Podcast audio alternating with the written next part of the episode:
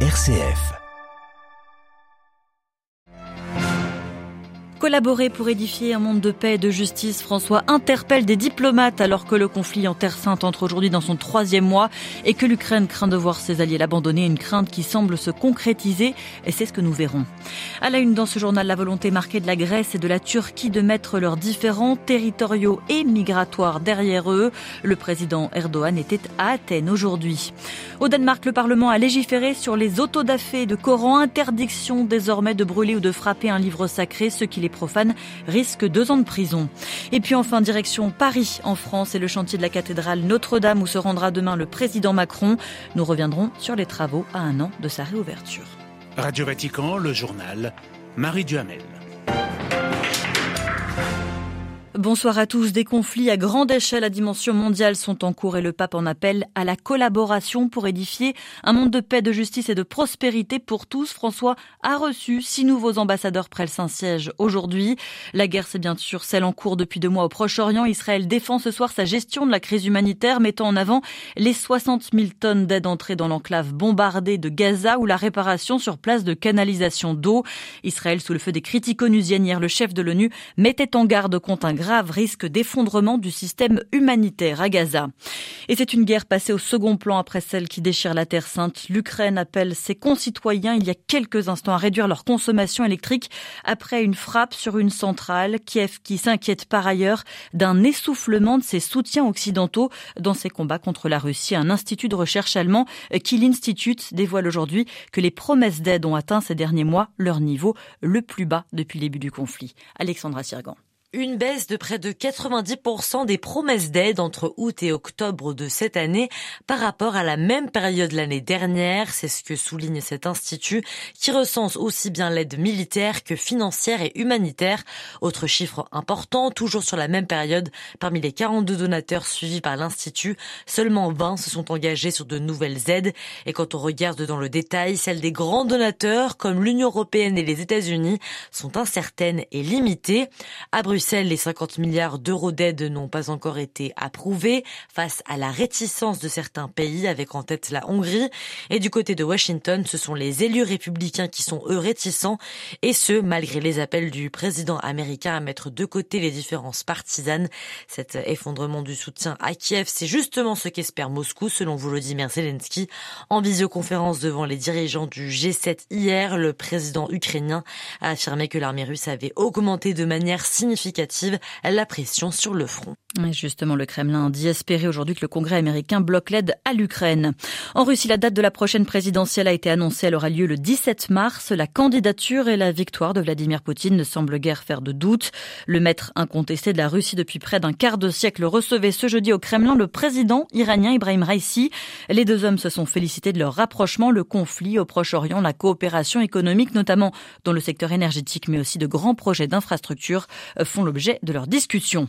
À la frontière entre la Russie et la Finlande, 55 gardes frontières de l'agence européenne Frontex ont été déployés. Ils surveillent d'importants groupes de migrants venus de Somalie, d'Irak, du Yémen qui espèrent passer en Europe. Helsinki accuse Moscou d'orchestrer une crise migratoire à ses portes. Il n'y a aucun problème qui ne puisse être réglé entre nous. Déclaration du président turc en visite en Grèce. Une première en six ans. Le président Erdogan et le premier ministre Mitsotakis semblent déterminés à mettre derrière eux leurs différends. À Athènes, Alexia Kefalas.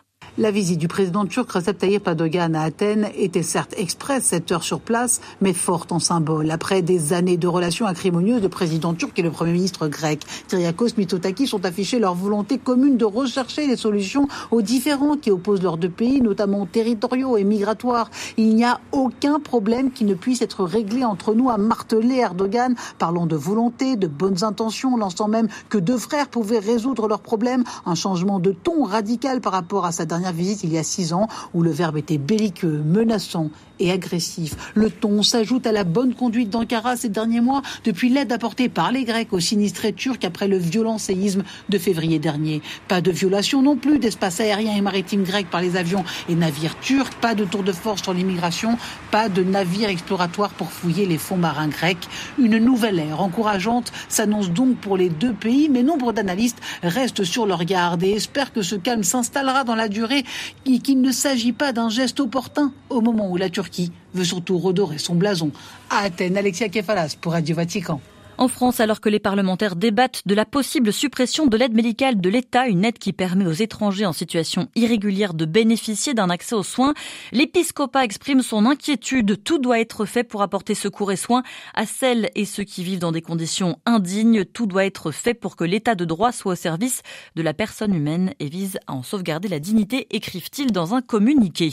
Et on reste en France, à Paris, la croix de Notre-Dame vient d'être hissée. Le chantier de la cathédrale avance selon les rythmes prévus pour que dans un an, la réouverture fonctionnelle pour la liturgie et les visiteurs ait lieu. Mathieu Lours, historien de l'architecture religieuse, nous explique le tournant que va marquer le 8 décembre 2024 dans l'histoire de la cathédrale jamais fermée au public par le passé. Le 8 décembre 2024 va marquer l'histoire de Notre-Dame de Paris. Évidemment, tout le monde ne pourra pas assister à cette cérémonie comme tout le monde a pu assister à l'incendie parce que la cathédrale a une capacité qui est ce qu'elle est, y compris le, parvis. Néanmoins, par le biais de la télévision, par le biais d'Internet, évidemment, des millions de personnes vont assister à cette cérémonie.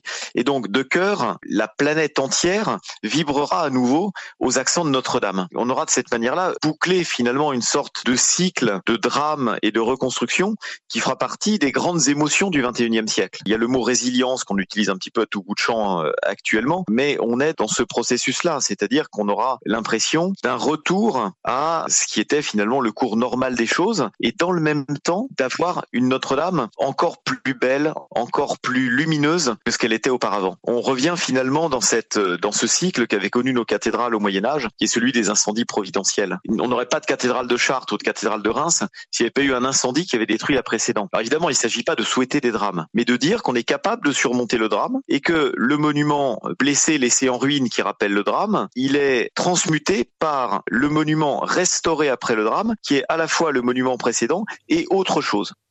Des propos recueillis par Delphine Allaire. Et puis rappelons que demain 8 décembre, l'Église célébrera les 90 ans de la canonisation de Sainte Bernadette Soubirou, mais ce sera surtout la sonalité de l'Immaculée Conception de la Vierge. Au Vatican, le pape récitera la prière de l'Angélus à midi.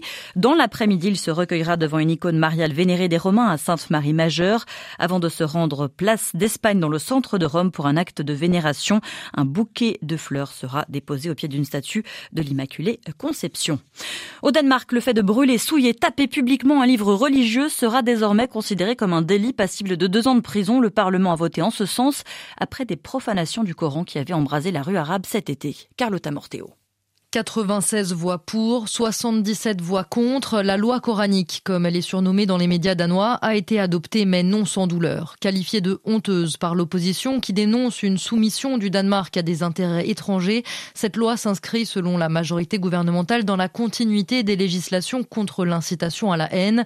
Certains députés ont par ailleurs rappelé que les autodafés de livres sont généralement une pratique digne des régimes totalitaires. Il est donc désormais interdit de brûler, souiller, donner des coups de pied au Coran mais aussi à la Bible, à la Torah, au Veda hindou et au Tripitaka bouddhiste, au risque d'encourir une peine de deux ans de prison. Interdiction dans l'espace public, mais aussi en privé, si ces actes sont filmés et diffusés sur les réseaux sociaux. Le diable est dans les détails, plus de 25 pages d'annexes précises par des exemples, ce qui tombe sous le coup de la loi. C'est le cas pour tout ce qui a l'apparence d'un texte religieux, donc même brûler la couverture d'un Coran qui ne contiendrait que des pages blanches est condamnable. Pour ce qui est des performances artistiques, la dégradation des livres saints est autorisée seulement si elle n'est pas l'élément central de l'œuvre. Stockholm, Carlotta Morteo pour Radio Vatican. Nous ne voulons pas de guerre en Amérique du Sud. Hôte du sommet du Mercosur à Rio, le président brésilien suit avec préoccupation la dispute territoriale entre le Venezuela et le Guyana.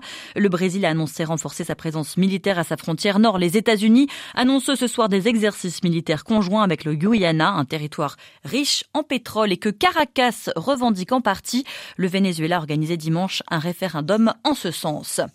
C'est le premier diocèse du continent américain. Il a 350 ans. Il était, fondé à cette époque le diocèse de Québec. Demain, 8 décembre, marquera l'ouverture de la Porte Sainte à la cathédrale de la ville canadienne. Un grand jubilé qui, culminera en septembre 2024 et qui permet de jeter un regard sur la fécondité du diocèse de Québec. Un entretien avec le cardinal Gérald Cyprien Lacroix, archevêque de la ville, est à retrouver sur notre site internet.